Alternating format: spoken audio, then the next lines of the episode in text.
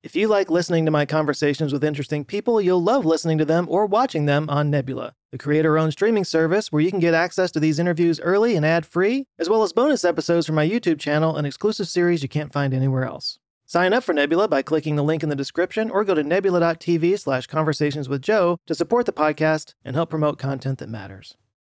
This video is supported by CuriosityStream. So, my wife and I spent this Thanksgiving at home this year for obvious reasons, but that just meant that we got to have our Thanksgiving dinner sitting on the couch watching the Westminster Dog Show. And uh, those poodles, those poor, poor poodles. I don't know how they got stuck with this look, but it always makes me think of Barf and Spaceball armor. But poodles are actually one of the smartest dog breeds. They just have the dumbest hairstyle. But yeah, some dog breeds are just generally smarter than other dog breeds. That's a known thing. They talked about that on the on the dog show as I was watching it. And it always cracks me up whenever people talk about dog breeds being a certain level of smart. If people who have a dog that is not considered as smart as these other dog breeds, they always get really offended by it. And that cracks me up, you know, because they think their dog is their dog is special, their dog's super smart.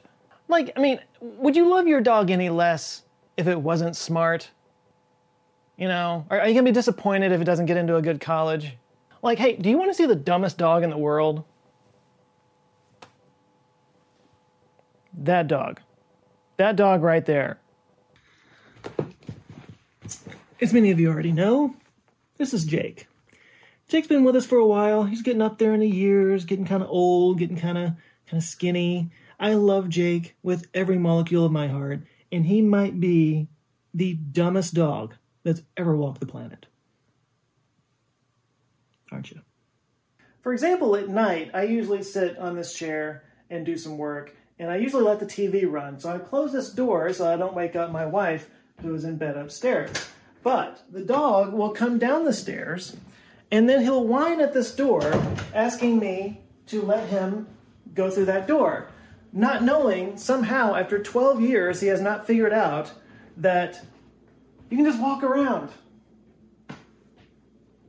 12 years. He also doesn't understand that I can't open the door if he's standing right in front of it. Dude. So, yeah, he's an idiot. But he's my idiot. I love him. But other animals are not idiots. In fact, some of them are so disturbingly smart that it kind of makes us have to rethink what intelligence actually is. Extraterrestrial beings descend on Earth in Ted Chiang's 1998 novella Story of Your Life, which was later reimagined as the movie Arrival.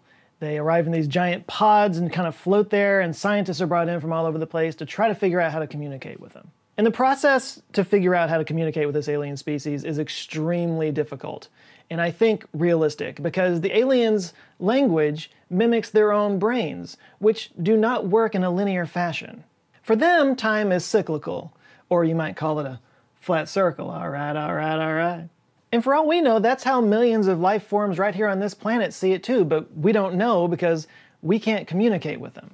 I mean, it's easy to see that Earth's creatures have their own communication system. Just open your window and listen to the birds on a sunny day, or try to sleep to whale sounds sometime. The only intelligence we really understand is human intelligence, and even that is far from complete. We often evaluate a species' intelligence through the prism of our own brain power. And that's not really the best way to go about it. In fact, we're starting to understand that animals have their own kind of intelligence that might be completely unrecognizable to us. So, how do we define intelligence when it comes to animals? Well, there are three aspects that most researchers look at self awareness, self control, and memory. One way to measure self awareness is with what's called the mirror test. Mirror self recognition is a type of self awareness indicator that's been used on children, apes, dolphins, and elephants. Researchers place a mark like a red dot on the subject's face and then show it a mirror. If the subject touches the mark on the mirror, that indicates it doesn't recognize itself. If it touches the mark on its own face, that suggests that it has some idea of self awareness. Human infants usually take between 12 and 18 months to figure out the self awareness with a mirror test. Bottlenose dolphins do it in 7 months. Other methods scientists use to measure animal intelligence include problem solving experiments, tool use, facial recognition and memory, and brain size. Determining an animal's smartness requires separating two very distinct things intelligence and mechanization. Intelligence is how information is processed and the inference is made from that. Mechanization is instinctual or automatic responses to specific stimuli. I mean, for example, does an octopus change its color by choice or is it just instinctual? Or does it even matter? As Philip Sopher asked in an article in The Atlantic. He said, quote, ascribing such importance to design, visualization, and inference is incredibly arbitrary. Within this context, intelligence is really an indicator of how similar an animal is to humans. Now, all that is to say that animal intelligence sometimes is exhibited in ways that we don't even recognize as intelligence, according to our own understanding of it. So, with that in mind, let's take a look at some of the smartest animals in the world based on our understanding of intelligence. First up is the octopus. I did a video a few months back earlier this year about cephalopods, which included octopuses. I'll put a link up here and down in the description. You should you should go check it out. It's an excellent video. It's one of the best written episodes I've ever done. Just clearly exemplary writing, hands down, some of the best stuff that has ever appeared on this channel that um, should win a Pulitzer Prize. Why is that in the script? Why did Jason write that into this? Did he write the cephalopod script? Hang on. He did. Jason wrote the. Oh, Jason, he pulled a sneaky. Anyway, in that episode, I asked why octopuses are considered so intelligent. Well, one thing that helps is that they have one of the largest brains out of any invertebrate in the world. There's over 500 million neurons in the octopus, 350 million of them are in their arms.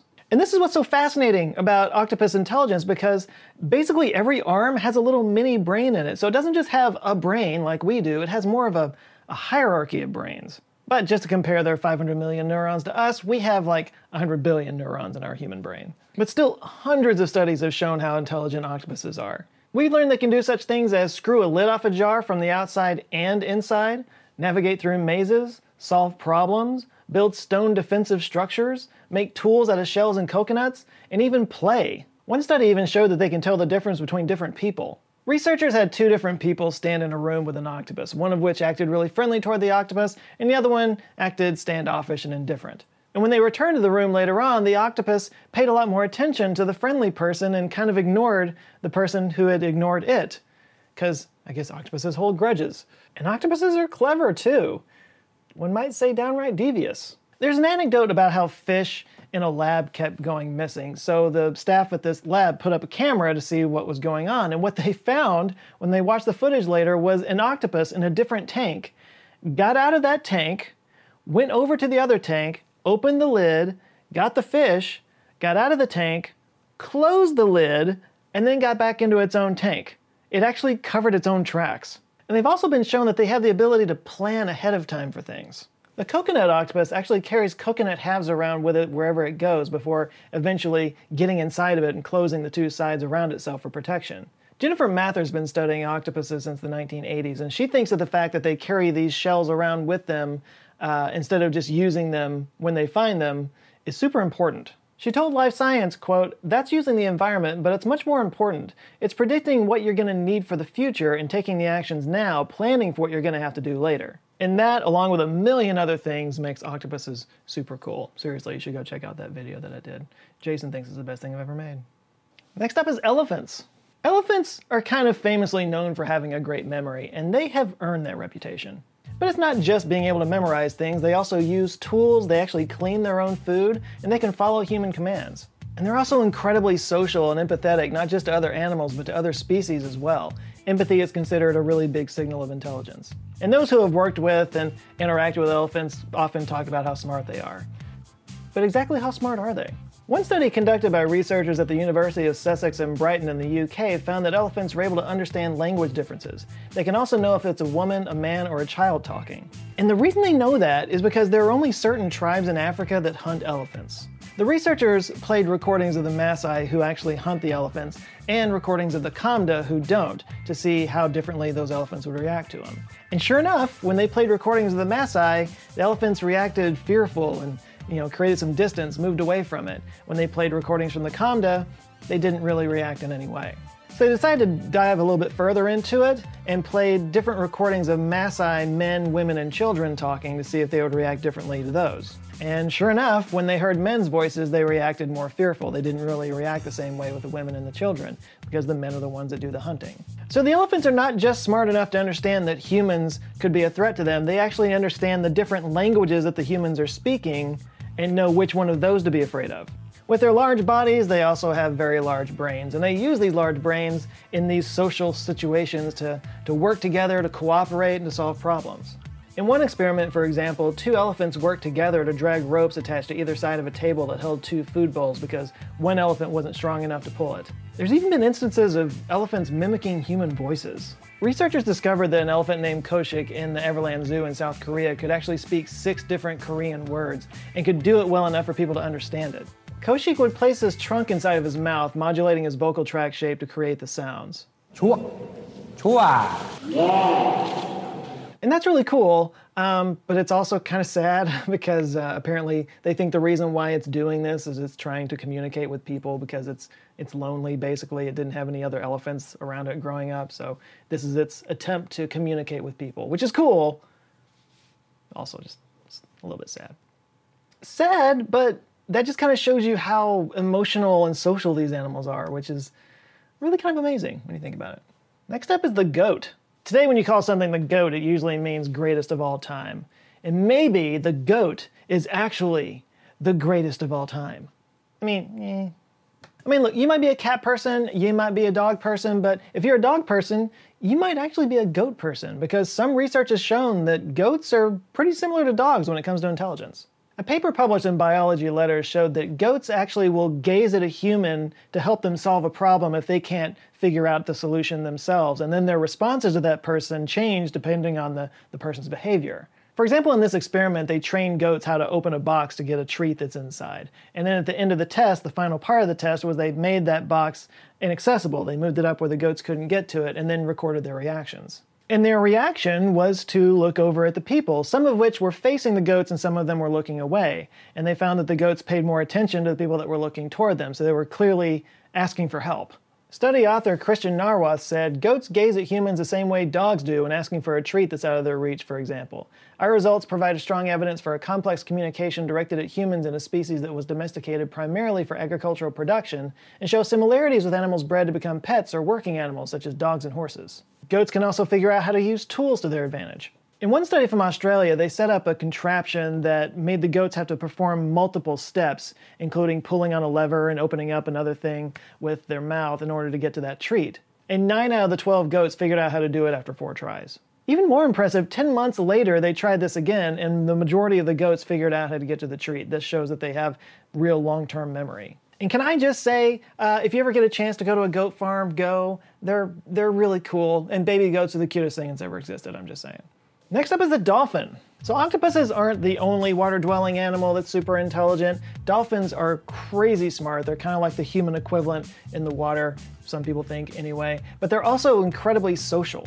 And this is one of the reasons why they're so popular at, you know, aquariums, but also in the wild, because they seem to have fun with each other. They play around, they jump, and they swim, and, and they just they just have a good time. And one other sign of intelligence in dolphins is that they have a really complex language that we're only beginning to understand. They can use tools and learn behavioral commands from trainers. Female dolphins remain with their offspring for years, teaching them what they need to know to survive. And like I said before, they ace the mirror self-recognition test even earlier than humans do. Neuroscientist and animal expert Lori Marino said, quote, These mammals recognize themselves in the mirror and have a sense of social identity. They not only know who they are, but they also have a sense of who, where, and what their groups are. They interact and comprehend with the health and feelings of other dolphins so fast it's as if they're online with each other. Yeah, one cool thing that might help with that that dolphins do that has always fascinated me is that they get around with echolocation. But what that means is that they can actually direct a sound, an echolocation sound, to another dolphin that they can interpret visually. So they really can almost communicate telepathically in a way. Yes, it's done with sound waves, it's not telepathy, obviously, but they can just transmit through sound a visual image. Marino also said that dolphins can imitate human postures, what she calls cognitively demanding. And they have huge brains. In fact, their brain to body ratio is second only to you and me. And the rest of humanity. I'm not saying that just you and I have big brains, although I'm sure yours is you got a you got a, you got a nicely sized brain. Dolphin brains also have a specialized type of brain cell called spindle neurons, which are associated with such abilities as reasoning, communicating, recognizing, remembering, perceiving, adapting, problem solving, and understanding. Another cool thing about dolphin brains that I've always appreciated is that they sleep hemispherically. So basically, the way dolphins sleep is they just turn off one half of their brain and the other one is still functioning so it can continue to swim and, and breathe and all that kind of stuff, which I really wish we could do because I would be a lot more productive that way. And they also have a super complex limbic system, far more complex than even our own. And again, that goes back to the whole social aspect of dolphins. According to Marino, a dolphin alone is not really a dolphin. Being a dolphin means being embedded in a complex social network, even more so than with humans. And clearly they're really good with the social thing because they, they seem to have a lot of fun together. Next up are crows. Have you ever seen a crow and been afraid of it? No? You should be. You should be. Crows, or corvids, are uh, ridiculously smart and will probably take over the world someday. Consider this example. Crows that live in urban areas will pick up nuts and put them out in the street, waiting for a car to drive by and drive over them to crack them open for them, and then eat what's been inside the shell. Work smarter, not harder, people. They actually have location specific dialects and gestures, they use tools, they'll actually even play tricks and games on each other. One study tested their intelligence by giving people and crows the same puzzle. It was a toy that floated on top of the water inside of a tall glass that was too narrow for a bird's beak or a child's hand to get into. Children that were younger than 8 years old couldn't figure out how to get the toy out. Crows, though, dropped pebbles into the glass, displacing the water so that the toy would rise to the top and they could grab it. Corvids understand water displacement. And they actually hold grudges and have ways of letting other crows know that they have a grudge against them. And you better not get on a crow's bad side because not only do they hold grudges, they gossip. In one 2011 study, some researchers wore masks while they went in and started grabbing and tagging crows, basically creating a stressful and negative situation for those crows. When the researchers went back to that area two weeks later, some of them wore these masks and some of them didn't, and the ones that wore the masks were caught at and scolded by 26% of the birds. They did this again a year and a half later, and this time 30% of the crows were cawing and scolding at these people. And then three years later, they tried it again. They hadn't done anything in between. They hadn't been wearing these masks, giving them negative or positive feedback. Just that one time, three years later, they came back. Some of the researchers had masks, some of them didn't. And this time, 66% of the birds were scalding at them. In other words, the birds had somehow told other birds that weren't even there the first time about these people in the masks, and, and, they, and they did not like it.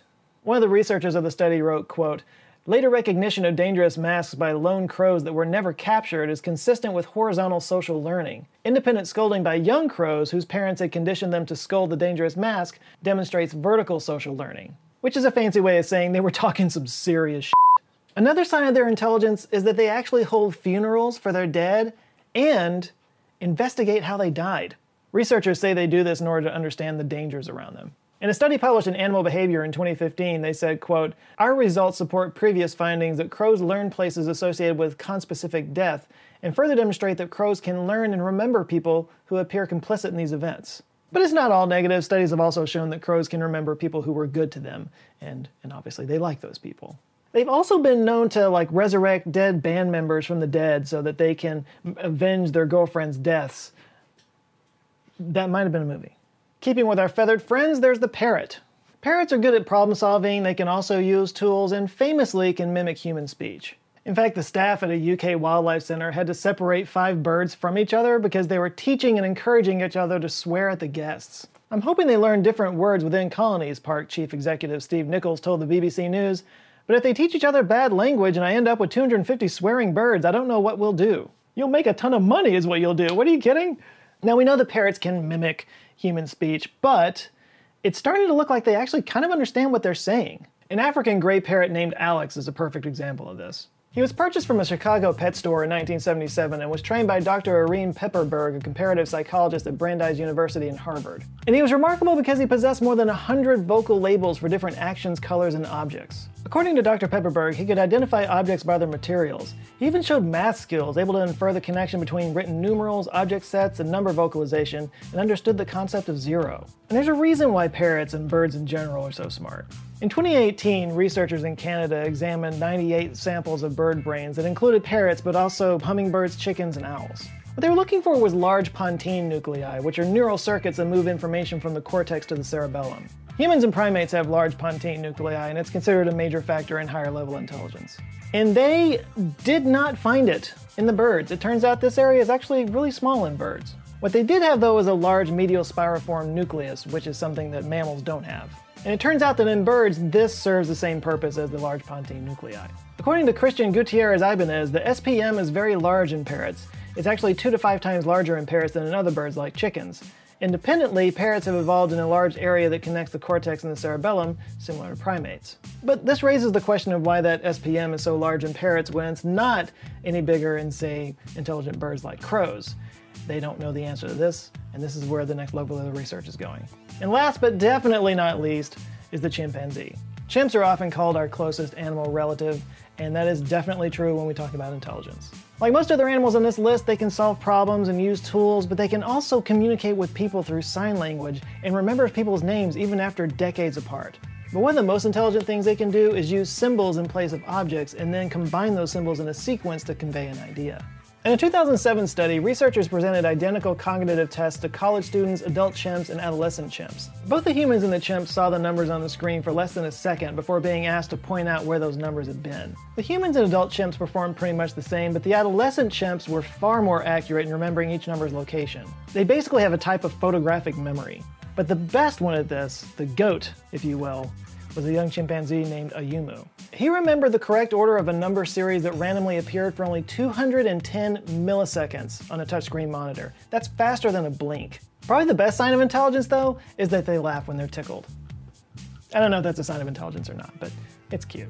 Now, there's actually a lot more animals that we could include on this list, but it would go on forever, so here's a quick list of honorable mentions. Like pigeons, with their ability to recognize hundreds of images even after many years have passed, squirrels' cunning ability to hide food from potential thieves, pigs' cleverness in outcompeting native species, orangutans forming strong social bonds, raccoons' lock-picking skills, rats' ability to solve mazes and their empathy, cows' ability to display complex spatial memory, domestic dogs' ability to understand emotions and symbolic language, and domestic cats' disinterest and, uh, well, just that. Their disinterest alone is proof that they're pretty dang smart.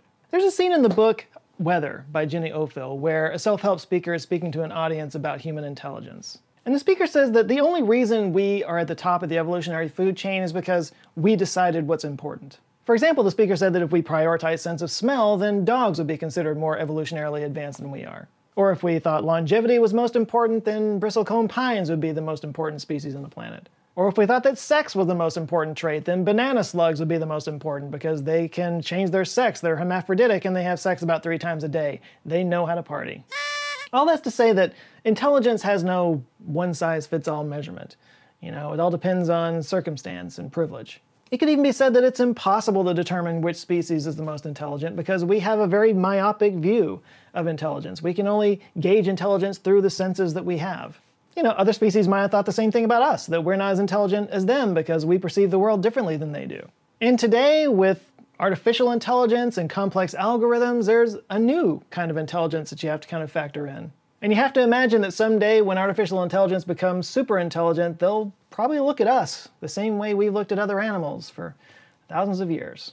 But talk amongst yourself in the comments. What animal do you think is the smartest? Which ones do you have? Or, or, share a story or an experience of an animal doing something spookily smart.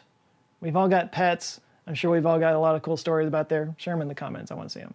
And hey, if you like this topic and you find it interesting and you want to know more about super smart animals, I can highly recommend the series Super Smart Animals on Curiosity Stream. Hosted by Liz Bonnin and produced by the BBC, this two part series travels the world to see some of the most freakishly smart animals out there and asks what makes their intelligence possible. Many of them were featured in this video. From the problem-solving abilities of crows and octopuses to the insane number recall of chimpanzees to the complex social and emotional dynamics of elephants, this goes deep into what really defines intelligence and gives you a whole new appreciation for our animal cousins. This is, of course, just one of thousands of documentary series you can find on Curiosity Stream from some of the best documentary filmmakers in around the world in subjects as wide-ranging as history, futurism, space, physics, society, the list goes on and on. And it was created by the guys behind the Discovery Channel, so it's kind of like what the Discovery Channel was meant to be. And on top of all that, when you sign up for Curiosity Stream, you get access to Nebula, a streaming service that I'm a part of, along with many of your favorite YouTube creators. It's a place where we can do things outside the YouTube ecosystem, lets us try new formats, and not be beholden to the algorithm. So you can find all of my videos on there, ad-free, along with Nebula originals like Tom Scott's Money series, or Real Engineering Logistics of D-Day series, or the original series I'm working on right now. Shooting it this week. I'm super excited about it. Probably come out in about a month or so. TBA. But yeah, when you sign up for Curiosity Stream right now, they're offering a 26% discount, which gives you an entire year of Curiosity Stream and Nebula for $14.79 for an entire year. Two streaming services. I, I don't know how better to sell this. That's just a ridiculous price. So yeah, if that sounds good to you and you've never had a chance to check out Curiosity Stream, I would say now's the time to do it. So just go to curiositystream.com slash Joe Scott. Links down below. Big thanks to CuriosityStream for supporting this video, and a huge shout out to the Patreons, the answer files on Patreon that are supporting this channel.